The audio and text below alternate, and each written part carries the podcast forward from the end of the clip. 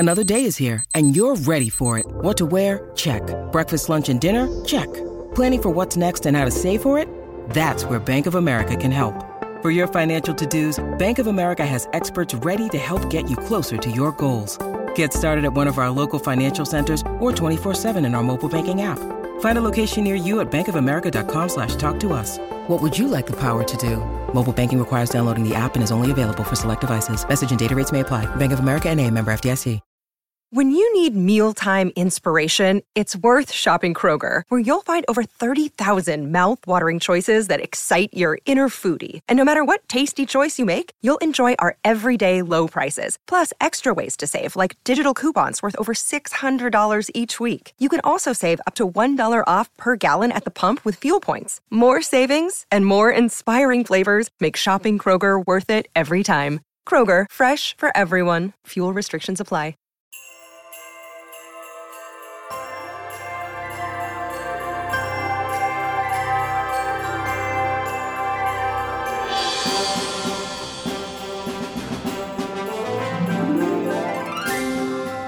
Ho, ho, hello, and welcome back to Bah Humbug, the Christmas movies podcast that just wants to find a genie granting unlimited wishes under our tree, if that would be okay. Please and thank you. Hello, everybody. My name is Helen O'Hara. I am your host, and we are back today talking about the film Genie. Yes, no big surprise there. This is the new film on Sky Cinema, written by Richard Curtis, directed by Sam Boyd. And it's kind of a remake of Richard Curtis's earlier film, Bernard and the Genie, but updated, taken to feature length, and now starring Paapa Essiedu and Melissa McCarthy. So, with me to talk about it today, I'm delighted to be joined by a friend, by a film journalist, Ollie Richards. How are you doing, Ollie? I'm doing very well, thank you. How are you doing? I'm very well, thank you. I'm very excited to talk about this film because I feel like there's a lot to get into. Before you and I start talking, however, I do want to play an interview that I did recently with the film's director, Sam Boyd, just getting into a little bit more of the nitty-gritty, as it were. It's not a very nitty-gritty film, but into the nitty-gritty of Genie. So please enjoy this interview with Sam Boyd, which, full disclosure, as always on Bah Humbug, does include some spoilers for the film. So if you're dying to know nothing about it and go in totally fresh, maybe watch it and come back to us afterwards. Otherwise, enjoy Sam Boyd. Hi, Sam. Nice to meet you virtually. Welcome to Bah Humbug. Congratulations on Genie. I was looking you up online today and I found out that your Instagram name is About a Boyd. So... presumably, it's fair to say that you are a fan of the classic, well-made, character-led comedy. Definitely, yeah. And yeah, that's been I forgot that's my Instagram handle. That's hilarious. But yeah, I mean, that's a movie I love, and that was produced by Working Title, and they produced this movie, and almost every Richard movie, and honestly, like a staggering number of my favorite movies. But yeah, including About a Boy, and yeah, I've always loved the sort of sturdy commercial, really appealing, but also kind of grounded and emotional and uninsulting character comedy, and whether that's, a lot of these amazing Working Title movies and Richard movies or, Cameron Crowe movies or James L. Brooks movies or any number of filmmakers that I look up to, that was always the sweet spot for me, is the sort of, it's funny, but it's grounded and there's poignance to it and it was really fun to make this movie and take a crack at that myself. I mean, first of all, I should ask, how did it kind of come to you? How did you get involved? Yeah, definitely. Yeah, I mean, so I made a show called Love Life that I think is on Netflix. It's on iPlayer in the UK, and I believe on Netflix. Both seasons are on Netflix. If anyone is curious or hasn't seen it, and that show is quite a bit different from Genie, but also, not so different in other ways. And basically that was something, that I created. I wrote it and directed, a good amount of it. And there's no genies there. There's a little bit of Christmas in one of the episodes. But largely that was me thinking about, movies like Before Sunrise and Annie Hall and When Harry Met Sally, and just kind of trying to make, my version of a sort of contemporary, grounded, sort of character-driven romantic comedy. And then, I had kind of finished the second season of the show, and and was kind of doing the rounds, making meetings, taking meetings with people. And I got a meeting at Working Title. I had a couple meetings with one of their executives.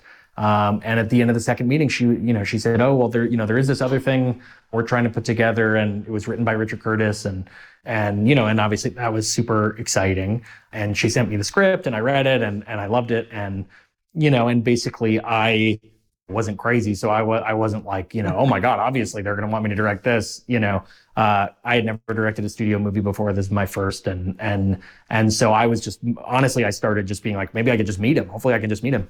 And then amazingly, Richard saw Love Life and really responded to it and decided that, I was the right person to direct this movie. And he wrote me a really nice note, and we got to talking. And, I think what was cool about it, I think what he saw, if I had to guess, is that, obviously this movie is called Jeannie. It's a Christmas movie. It's a big sort of family-friendly, all ages, commercial movie, and Love Life is maybe a little sadder or a little more low key or something. A little more grown up, maybe, yeah. Yeah, and but I think ultimately, like, we would kind of joke, like, it is kind of like Love Life with a genie in it or something. I mean, in certain ways, it was like, I think he wanted me to make it because he knew that for the movie to work as well as it could, you needed to believe the characters, believe this guy Bernard that Paapa Essiedu plays, and his kind of situation with his family, and his kind of moment in life where he's taking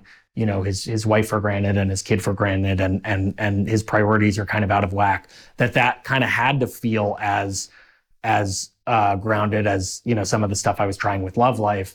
And that if it was kind of all goofy and then there's the genie and the genie's goofy, it would just be kind of wouldn't matter that much. And I know, that's one of the things that's really important to Richard, is as funny and as charming and as kind of light as his movies are, as cozy and watchable as they are, it's really important to him that it feels like the challenges the characters are facing and the dramatic situations that they're in, that stuff matters to an audience and that there's a real investment there.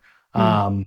So really it was sort of me, that was kind of the experiment that was kind of fun. I think I jokingly, when I was trying to get the job, referred to it as, I said, you sort of go in and pitch your take, how you see it. And I think the line I used was Elf meets Kramer versus Kramer, which was obviously like a slightly provocative, comp.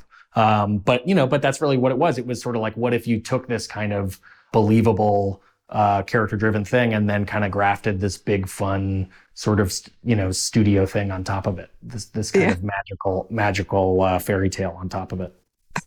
That's an amazing, amazing comparison. I absolutely love that. But it is. I mean, I really did buy into that side of it. I think partly because Paapa is such a likable actor. Just in practically everything I've seen him in, he's just got this kind of just big heart to him. He really comes across as likable. But also, I mean, you buy that. You buy that someone could, with the best will in the world, with all the best of intentions, completely lose track of what's important at that moment and sort of do get swept up in this stuff. So it feels very, very grounded. Yeah, no, and I think really the key to that is Paapa. He's so talented and that was part of the idea in casting from the beginning, was obviously Melissa's so funny. Everyone knows and loves how funny she is, but she's also an incredible dramatic actress. Mm.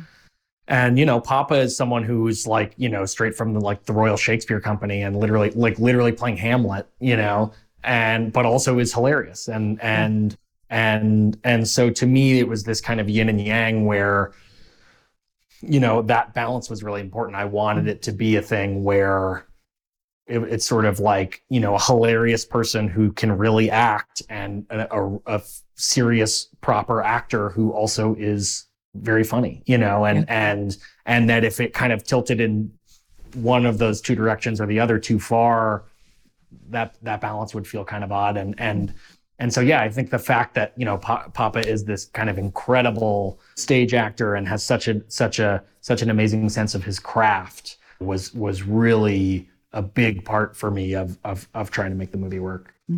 I love the fact that, a lot of the movie is really a two-hander with the two of them. There's a lot of scenes that you know, it has to be good between them because they are the core and the spine of the movie.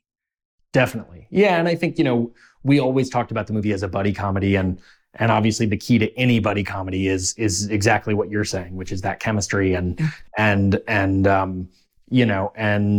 so Papa and Melissa loved each other. They were so good together and that's the kind of thing. I mean, it's always, you know, it's the same with Love Life and I kind of made it hard for myself where it's like, okay, each season has its own lead, but then each episode has its own love interest. And then, you know, it's just so many more opportunities to get the casting a little bit wrong or something, you know, it's an uphill battle that I created for myself. But we got really lucky there too. And that's, you know, it's always, you know, it's almost a cliche. It's been said so much, but I think it's really true, is just, you know, almost the whole job for a certain kind of movie, you know, and like you said, a movie that is, you know, about people and character driven and performance driven, the casting is almost everything. Yeah. So tell me about Melissa, because she's maybe not what people picture when they picture a genie.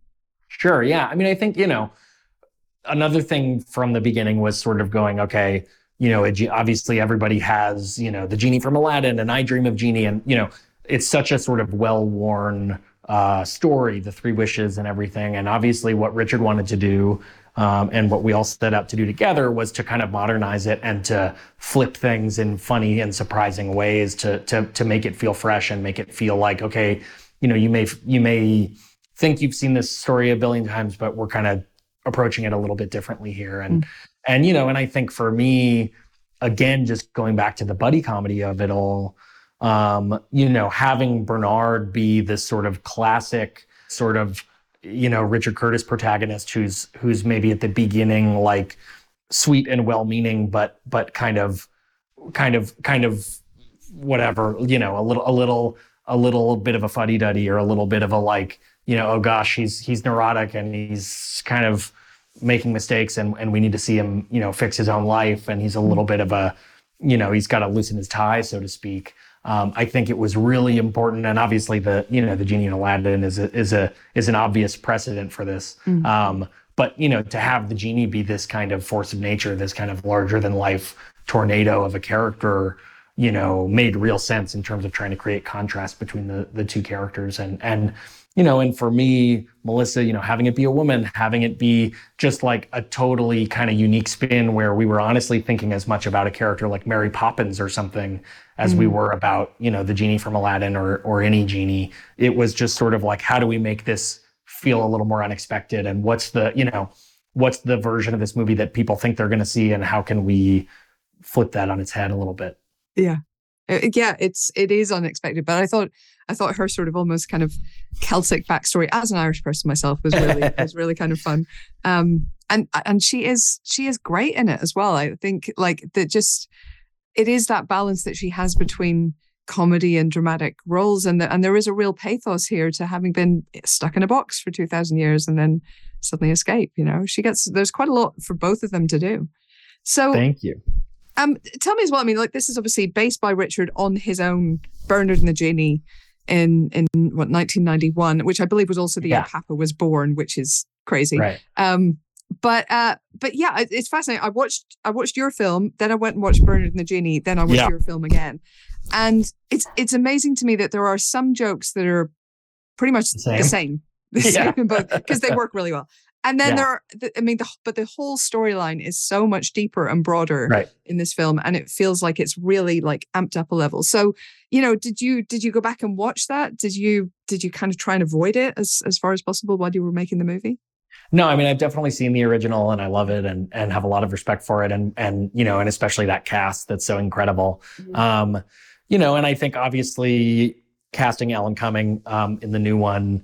As Papa's boss, which is the kind of character that, you know, Bernard's boss, the character played by Rowan Atkinson in the original, with Alan Cumming having played Bernard in the first place. You know, that was a sort of Easter egg, obviously a nod to the original movie, and we actually we were hoping to get Lenny Henry to play Papa's dad, Bernard's dad, but sadly the dates didn't work quite. So anyone who's missing him, I'm sorry. We tried because he's incredible too. But yeah, so it was definitely important to me to have a couple nods to the original movie, and and I love it. But also I would say once I saw it, I really tried to just think about our script and our cast and how I would make the movie. I think, the same way an actor who's in a play is probably not, watching footage of, other actors playing the same part, because they kind of want to keep that stuff out of their head and just stay true to their own compass. So, it was a kind of combination, obviously, again, an awareness and a respect for the original, but an excitement and a desire to kind of bring it into 2023 and run with it in the ways that made sense to me and to Richard and Melissa and Paapa in this day and age. And I mean, did Alan have any kind of words of encouragement or, reminiscing on this when he got there? I mean, it was very sweet, actually. He posted a thing on Instagram the other day that was really sweet, that was sort of like, I think he, especially when we were on set, you could definitely sense that he was sort of, I think, touched, moved by the kind of full circle nature of it. Obviously that, that was one of his first things he ever starred in, if not the first thing. And it was one of the first things Richard ever wrote. And it's, 30 years ago now, almost 30, more. Wow. 32, 32 years ago. And yeah, I mean, it's funny because it's, I know you were saying, it's, Paapa and I are the same age. So we both basically, both of us are as old as the original movie. But I think that was good and fun. And I think, Alan was touched by that. I think all of a sudden he's like, oh, wow, now I'm the boss. And here's this kid who's, directing it, God knows who he is. And here's Paapa, this amazing actor. And he's as old as the movie we were in. And, there's something kind of poignant about that was really important to me to bring out. And yeah, Alan posted a sweet thing on Instagram, essentially saying all this the other day, where it was just like, this was a blast, and it's crazy that Papa's as old as the original movie. It's really very sweet, but it's lovely to have him in it as well. So, I mean, this is obviously a Christmas movie podcast. So, of course, tell me about the level of Christmassiness that you were going for in this movie, because it's not, you haven't gone kind of full, Elf. Maybe it's not fully, focused on Christmas all the time. Right. But equally, that is kind of a sort of an element. That's a big element in the story at the same time. So, and you were shooting, I think, was it March? You guys were shooting? Yeah, we shot in March. And, I mean, I think it's funny because it's like Elf, obviously, they had the benefit of like the whole prologue of the movie takes place at the North Pole. At the actual North Pole, yeah. So it's sort of like hard to get more Christmassy than that, for sure. And we were kind of working within the parameters of just the New York bit. And yeah, we shot in March. It was at least actually winter still, which was good. So we didn't have to pretend to be cold or anything and shoot around too many green trees. But, I think for me, it was a funny thing. This is like a little inside baseball or whatever, but if you have a Christmas movie podcast, it's maybe not uninteresting. I think one of the things is me and the production designer and the cinematographer did a lot of research of like really, how Christmassy does a Christmas movie have to be, and how much of it is just your brain is told, oh, it's Christmas. And because, you get into all these kind of things. And I think especially these days, like it's a funny thing where you go, oh, in New York, it actually doesn't even snow at Christmas in real life. You know what I mean? It doesn't really. I mean, maybe if you're lucky, but it kind of doesn't. And there's decorations and whatever. But, and it's funny, you go back and watch Love Actually and you go like, how much snow is on the ground really? How much are we outside? How much is the decoration? And how much of it is, again, just your brain being told it's a Christmas movie. Now, that being said, while every time we went back, there was always kind of less Christmas in the movies than we thought or remembered.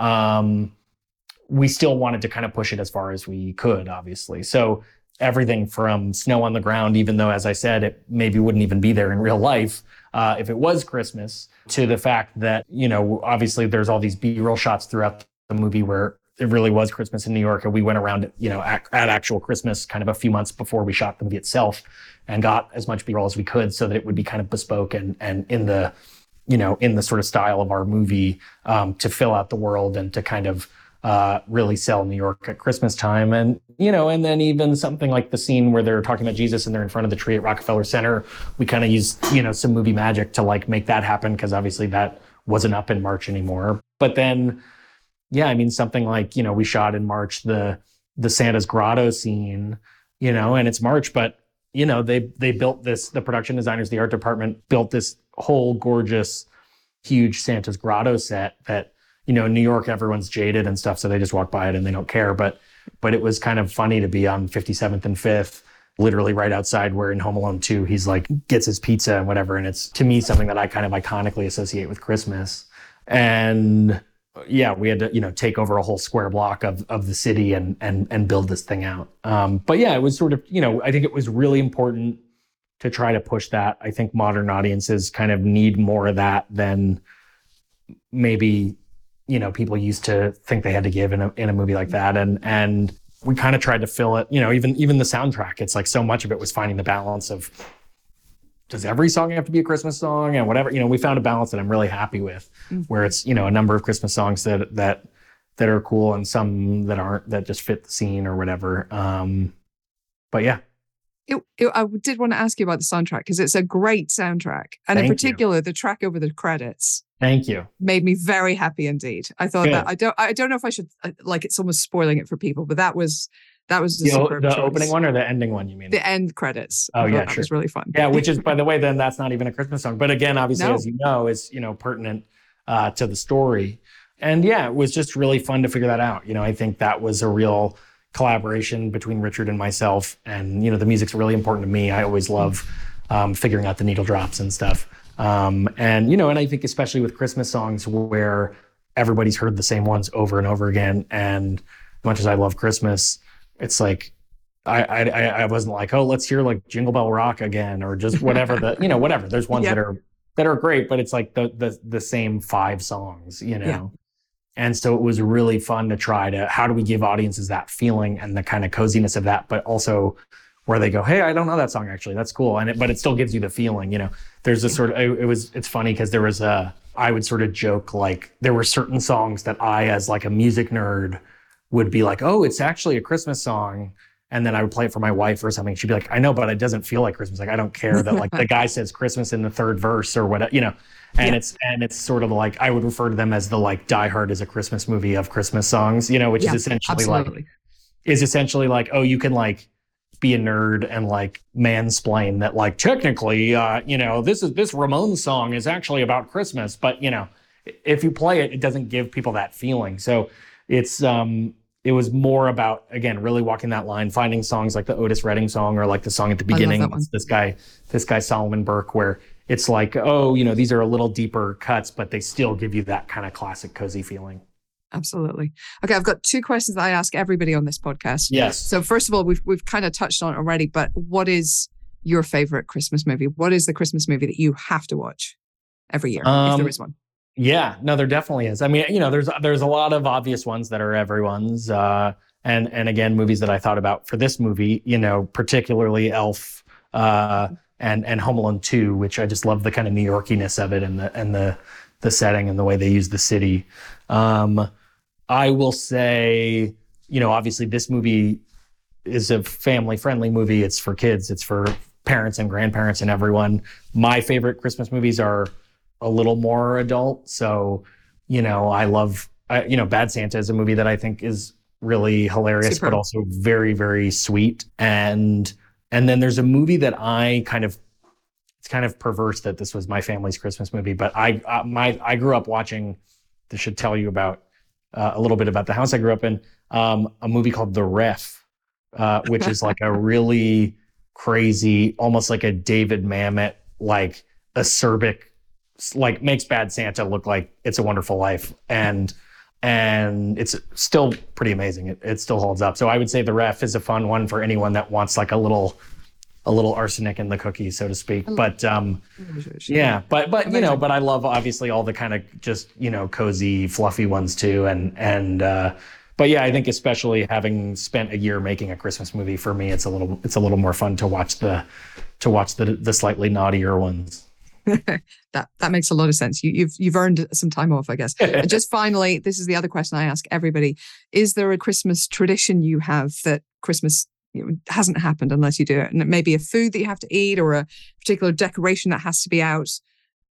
Anything like that you have to do. Yeah, I mean, I think there's so many things that I love about that time of year. And you know, to me, the first thing is the sort of decoration of the Christmas cookies, which I always feel like sets things off. And then, you know, there's a sort of sweet tradition that actually with my wife's family, you know, we do this thing where kind of each person in the family gets to kind of host an activity over the few days that everyone's together for Christmas. So for instance, you know, I'm sure this won't surprise you, I pick a movie for everyone to watch and we watch it together, and then I become extremely nerdy and make like fake tickets for everyone, and there's like movie theater candy, and I make like a pre-show as if we're like at the Prince Charles or something, and there's like other Christmas trailers and stuff like that, and that becomes a whole fun thing. And then, you know, my mother-in-law hosts like a family pickleball tournament or whatever, and I you know, or there was like this is not very Christmassy, but it was quite fun, and obviously promoted family togetherness, but again in a not a kid-friendly way, but you know, like a family, like tequila tasting or whatever, something like that. But just, you know, anything that kind of promotes and fosters togetherness. But yeah, I don't know. That's something that is more late breaking in my life with my wife's family, but that I thought was really sweet, was just the sort of the roulette of everyone getting to pick an activity. That is a great tradition. I feel like a lot of people are going to be following that example. Well, listen, Sam Boyd, thank you so much, and best of luck launching Genie into the world. I think it's going to be added to people's list of Christmas classics. So thanks a lot. Thank you so much. I really appreciate it. Hello, I'm Hannah Flint from the First Film Club, a film podcast series dedicated to established and emerging talent, both in front of and behind the camera, and the feature debuts that launched their careers. From the new drama Mass to the cult classic Heathers, each episode is dedicated to a film, a guest, and the behind-the-scenes stories, memories, and advice from their time on set. Find us, The First Film Club, wherever you listen to your Stripped Media podcasts. Come join the club. All right, so cards on the table. What did you think of Genie, Ollie? Well, it started very well for me because it had two things I tremendously enjoy in Christmas movies, which is one is set in New York. Yes. Which I think is, I mean, it's the best location. Mm-hmm. Give me a stone lion with a Christmas hat on, I'm anybody's. And it had a parent who is too connected to their job and just wishes they weren't. Just missing out on their child's life, you know? Exactly. They're just trying to do their best. They've got a horrible boss who keeps making them do awful things. And then it really went downhill for me, sadly. I just thought it did this setup. Like, Melissa McCarthy, I'm on board. I mean, she is, as far as I'm concerned, she's the queen of the aeroplane film. You know, anything she's in, you watch it on an aeroplane, you'll be very happy. But I thought after it set up that she was the genie, and he'd found her, and she was going to help him become the good dad he wanted to be and had lost track of. It just kind of went nowhere. It didn't seem to know what to do with the idea. Like it's got this big scene of her discovering music and just dancing, which wasn't very funny. And then it's got that. But I thought the low point was when it had the scene with his family and his in-laws, where they were all kind of supposed to be this big joke of all the weird wishes that people would make, but they were so boring. I thought it was really odd. When I sat down to watch it, I didn't know that Richard Curtis had written it, and I was really surprised when I looked that up. Oh, really? So it didn't feel Curtisian? No. It felt like a very pale imitation of Richard Curtis to me. What did you think? Well, I did enjoy it, I think. I mean, we're grading on a scale always for Christmas films, I think. So I maybe am a little bit more forgiving of stuff than I would be most of the year. And I agree with you. New York Christmas movies, like instantly you're giving yourself a head start, especially when it seems actually shot in New York, at least partly. Yep. You know, that makes a big difference, because I have seen a lot of those kind of hallmarky Christmas movies where in theory it's New York, but it looks an awful lot like Vancouver. But this one, definitely New York, definitely had that energy to it, and I really enjoyed that. I really like, I agree with you on Melissa McCarthy. I think always a good plain movie, and the criteria for a plain movie, we should be clear with people, it's not the same as a great movie at ground level, is it? You don't actually want to watch Killers of the Flower Moon on a plane. No, absolutely not. No, it needs to be, it's ideally a comedy, although an action movie can work, but it needs to be something that requires very little attention and is ideally a bit too long. Like, if you get a comedy that's like 2 hours 20, that's perfect for a plane because it's going to pass a lot of time. But yeah, Melissa McCarthy makes a lot of, she's terrific. I'm not saying she's only in bad things. She's been in a lot of very good things, but she's made a reasonable amount of comedies that aren't necessarily great, but they have a certain level of charm. Mm-hmm. And on an aeroplane, I think you can really forgive that because you're being distracted by all sorts of other things. And what I felt about this, some of her comedy performances, sometimes I feel like, she pushes it, she iterates, she improves on set, she comes up with new ways of doing things. You see some of these in the outtakes of some of her films, you know. And sometimes when what you see on screen is it feels like it's gone a bit too far. Even something like Spy, which I love, some bits I find a bit tiresome, and I feel like, okay, if she'd actually reined it in by like 10%, I think I'd be enjoying this scene more than I am. And what I appreciated about this film is that I thought Sam did a good job of kind of wrangling her and having her work at that sort of 90% mania level, if you like, you know. So she is meant to be this quite larger than life character. In the original version of this film, we should say, so this was originally a 1 hour BBC film, I think BBC, not ITV, I think BBC, from 1991, coincidentally also the year that Paapa Essiedu was born. Oh, that's upsetting. And I know, very, very upsetting. And actually, Alan Cumming, who plays the evil boss in this, was Bernard in the original. And so in 1991, that this 1 hour film, Alan Cumming is Bernard. He is also, you know, working in the antiques business. He also has an awful boss, played at that point by Rowan Atkinson. But the genie is Lenny Henry in full flow, mm-hmm. you know, really, really loud, really big performance.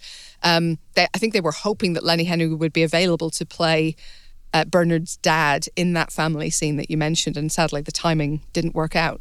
But that, you know, that really was a huge, slightly unhinged performance. And I think it actually works better to have the genie be a little bit more restrained here, a little bit more reined in. She's still very fun, she's still very colourful, she's still very, you know, loud and outrageous at times, but she's not kind of full-on jumping up and down kind of crazy at times, which occasionally Lenny Henry tended a little bit towards, although I actually really enjoyed him in Bernard and the Genie as well.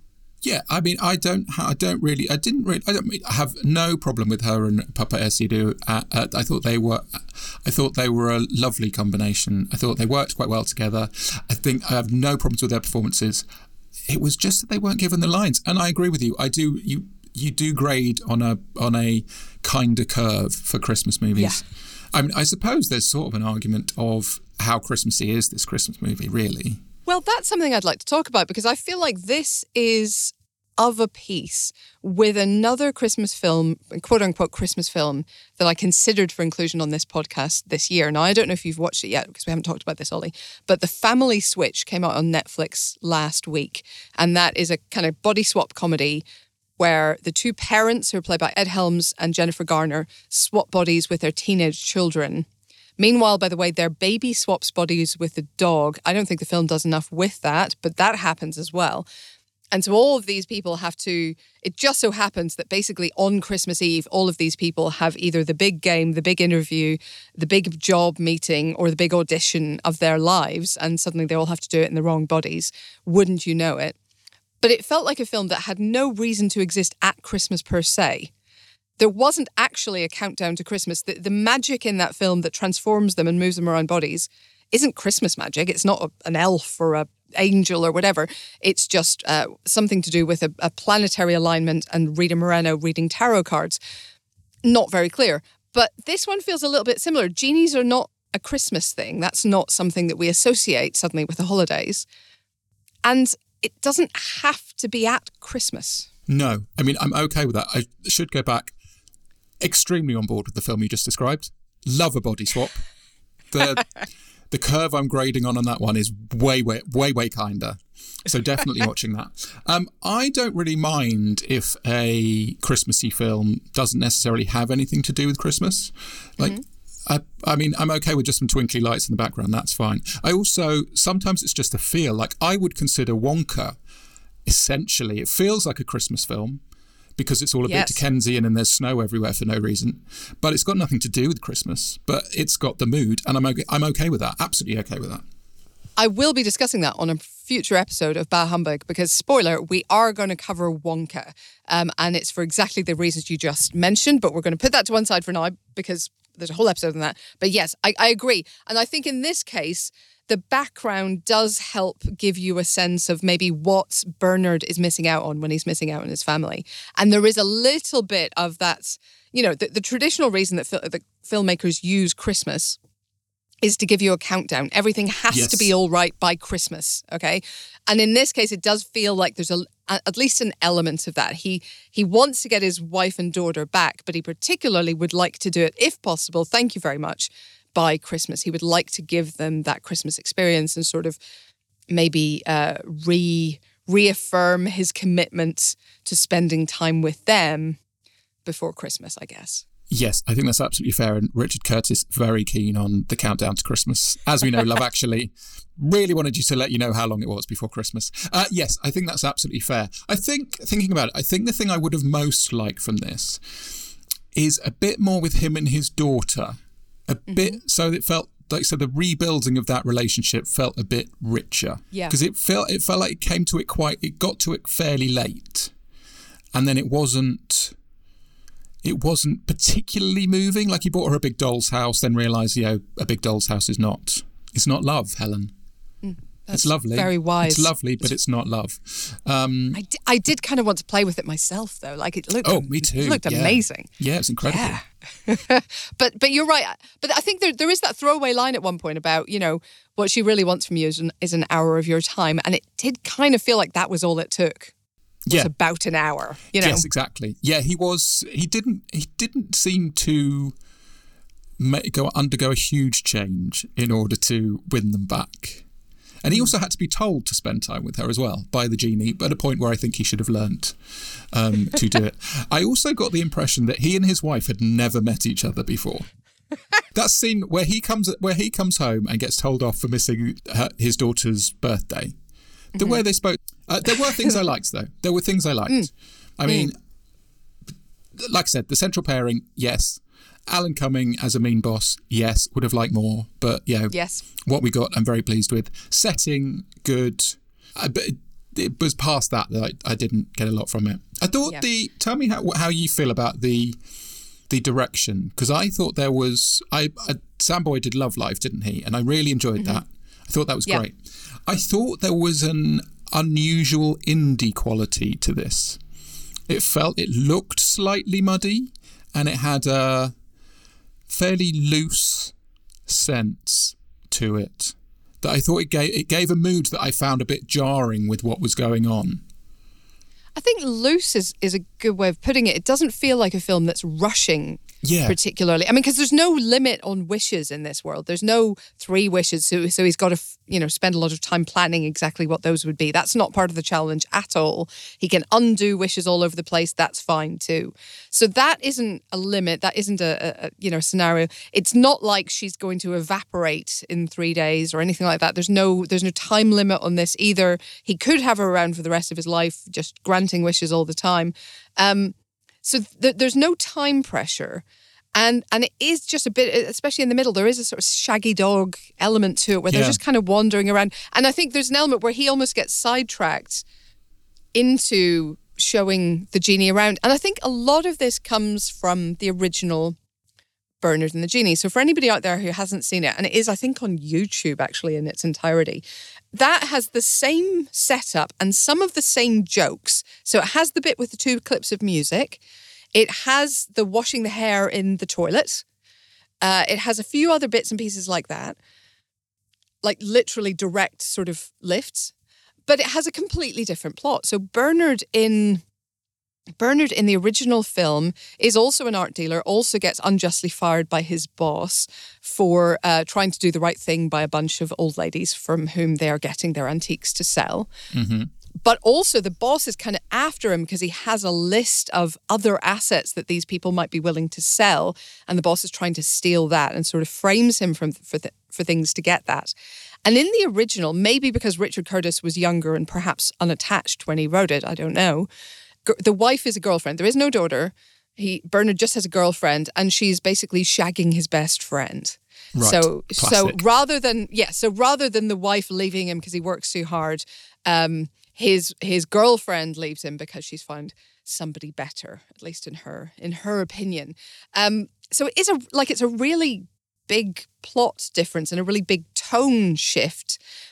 And in that case, because Bernard is at a loose end and he has been fired from his job and let go by his girlfriend, he doesn't really have anything better to do than, run around town with the genie. Whereas you feel like this Bernard actually does. Yes. Yeah. So maybe that's why you're getting that sense. Yeah. It's interesting you say that about the original having more of a villain plotline. I guess a big thing that this was missing was jeopardy. Mm. So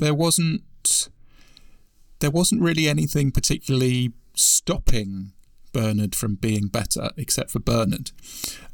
Tell me how you feel about the Mona Lisa plotline, because I found that quite strange. That was also in the original, okay. And is also how Bernard's boss frames him, but he doesn't. He did steal the Mona Lisa, effectively, So they did lift that. I think it's a cute idea, you wish for something absurd like that to show up in your flat, but it has to come from somewhere. It is singular. There aren't a lot of them. So I guess, the French are going to be going nuts looking for the Mona Lisa. I'm surprised by how quickly the fire department leapt to the conclusion that this must be the Mona Lisa a little bit. Yeah, that was... you'd assume a nice cheap copy that you'd bought somewhere, wouldn't you? Right? You would. But apart from that, It just about worked for me, but that is the closest you get to any kind of jeopardy and the closest you get to any sense of a time pressure, because they do have to figure this out before being deported, I guess. But that's about all you get. I was a little bit worried. So, okay, we are going to get into spoilers a bit more here, but I was worried at the end of this film that Bernard, he let the genie go and he wished for her freedom. He did the full Disney's Aladdin at the end, and wonderful it was too. But he doesn't, that we see, make any provision for himself going forward, which, with all due respect to the genie's freedom, I probably would myself. I would probably wish for, my daughter's college fund.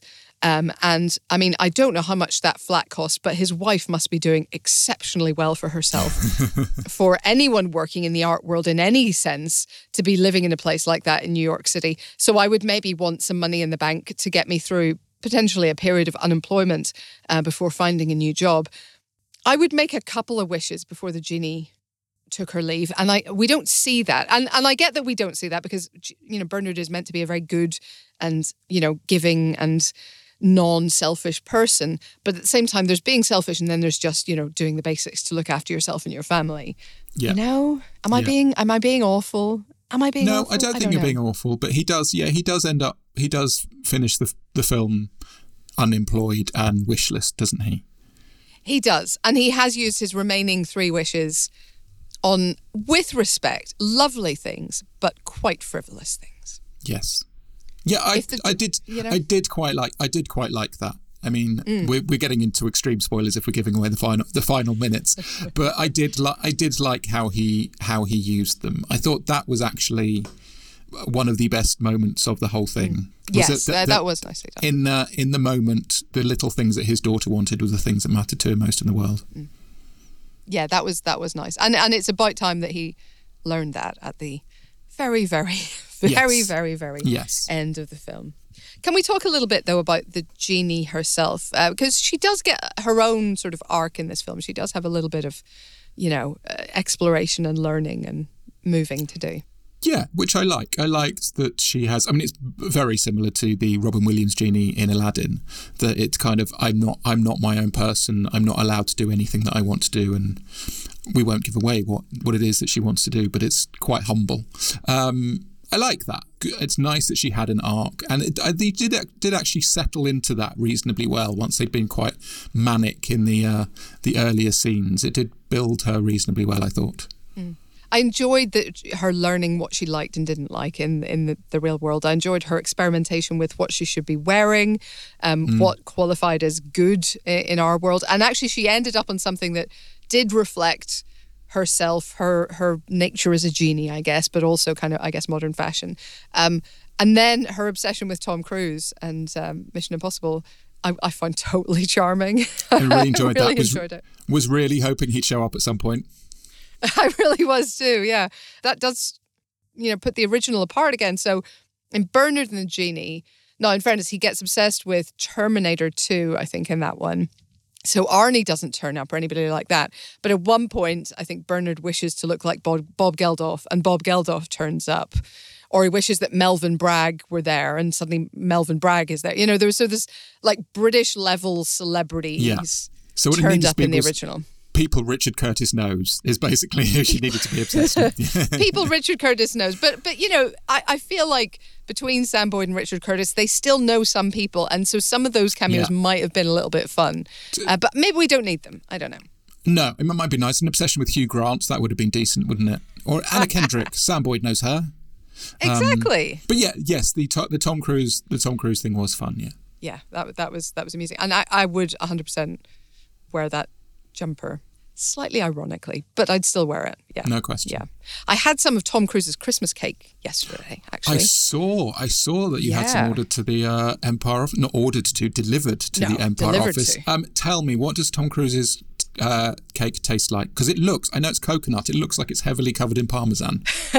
It kind of does. Just for anybody out there who doesn't know, Empire has already tweeted a bit about this. I'm not giving away secrets here, but Tom Cruise sends out these coconut cakes. They're a coconut bundt cake with white chocolate chips every year to, I think, hundreds, if not thousands of people, to friends, to colleagues, to members of the press. He sent one to Nick DeSemblin, who's the editor of Empire, and also one to the Empire team very generously. And I blatantly went into the Empire office solely so I could get a slice. I did get a little bit last year as well. I have tried it before, and it is an exceptionally good cake. So it's a kind of, white sponge cake. I think they're making it with, the way sometimes in American cake recipes, they use a pudding mix in there. I think there might be something like that. It's a really, really rich sponge. Is a bit coconutty, definitely has white chocolate chunks in it, and then it's covered in icing and a thick layer of desiccated coconut. And it is an exceptional cake. It's a really great cake. And do we know, sorry, I know technically this is nothing to do with the film. Do we know who makes them? It comes from a bakery. No, I don't remember what was on the box, much to my shame, but it is widely known. If you Google Tom Cruise cake, it should come up. And there are even some recipes online. I have tried one of them, which didn't quite have the richness I was looking for. So I'm still trying to really nail that down.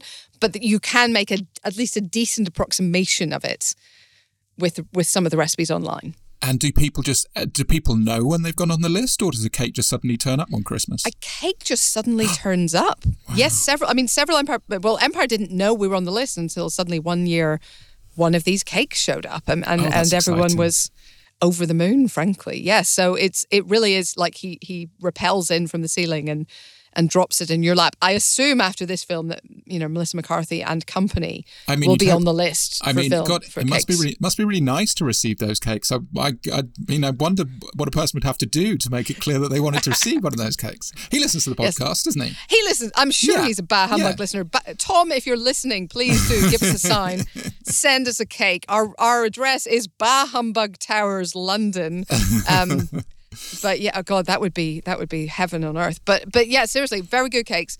We're slightly off topic, but I did love that joke of her getting obsessed with Mission Impossible. I'm not sure what it was doing in cinemas at Christmas time. It's clearly a summer film, but okay. Also a different studio. That surprised me. Yeah, that was unusual, This is a Universal film, and Mission Impossible is Paramount. I was surprised that they didn't go for one of their own.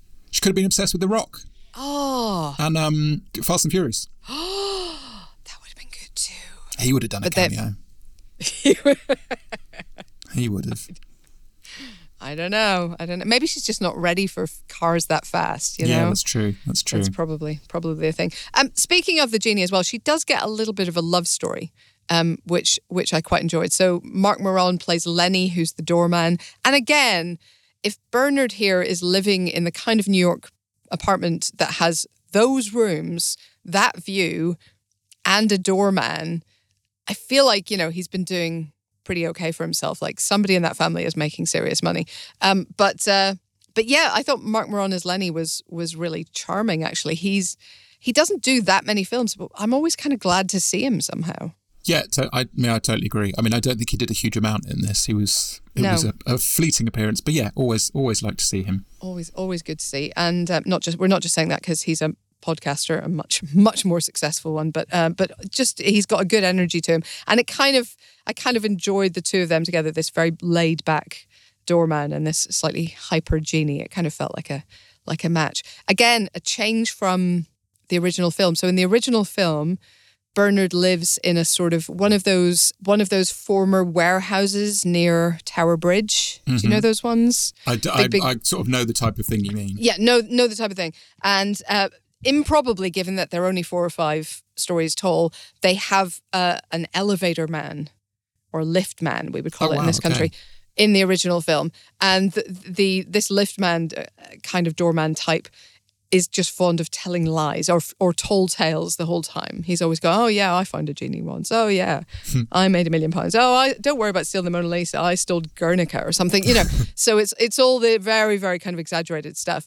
And this was a much more dialed back version of the character, and I thought much more successful as a result. Yes. I mean, I think, you know, like you talking about these things, I think what this film had loads of good ingredients. I think it had all the bones there of something really strong. I think it needed to put some better flesh on those bones, basically. Yeah. Like all the just ingredients another couple there, of passes. Just, yeah, exactly. All the ingredients there just didn't cook it quite long enough, I think. Soggy bottom, this had. Ah, see, Tom Cruise's cakes would never. Would never. He wouldn't allow it. He never would. But look, I had a good time, but I don't disagree. I think there's probably a little bit more zhuzhing that could have been done here quite usefully. But I was interested, and I'm very glad it led me to watch Bernard and the Genie as well, because that was also an interesting piece of TV history that I missed at the edge of whatever I was at that point, and kind of have now caught up on. And it was kind of nice seeing Lenny Henry very much in his prime again. Do you remember that period when he was, well, obviously you're a very young man, Ollie, you probably don't remember, but he was on everything at one point on British TV. Anything that was worth watching, Lenny Henry was in. Oh yeah. It felt like, you know, and it was kind of like good to be reminded of that, because he's still very funny, but he does so much serious acting now. He's done Shakespeare and everything. You know, it was kind of nice to be reminded of how big he was in his heyday. Oh, he's absolute, yes. And also he's just absolutely hilarious when he's, I mean, if you talk about an over-the-top performance, he's a man that even when he's not acting something, like if he's just a guest on something, if you just stand back, he'll just go. He's hilarious. I love him. I think he's wonderful. Absolutely. All right, so we're, you know, positive in a Christmas movie sense, maybe, on Genie, but in a wider sense, maybe could have done with a little bit more of a zhuzh. Yeah, I think maybe if you are flying around the Christmas period on a plane, not under your own steam, then I would say put this on.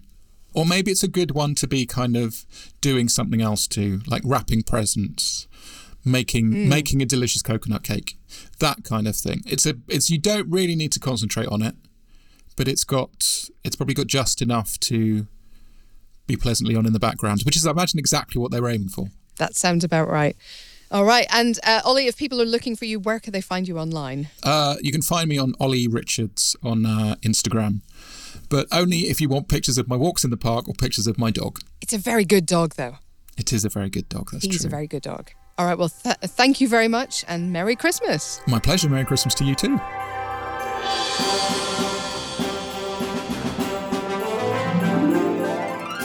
Well, that's it for this episode of Bah Humbug. Please join us next time for more Christmas movies madness. In the meantime, I've been your host, Helen O'Hara. This podcast is edited by Ben Williams and produced by Kobe Almanaka for Stripped Media. And if you've enjoyed the pod, please do rate us with 5 shiny Christmas stars wherever you listen to your podcasts. But whatever you do, happy holidays!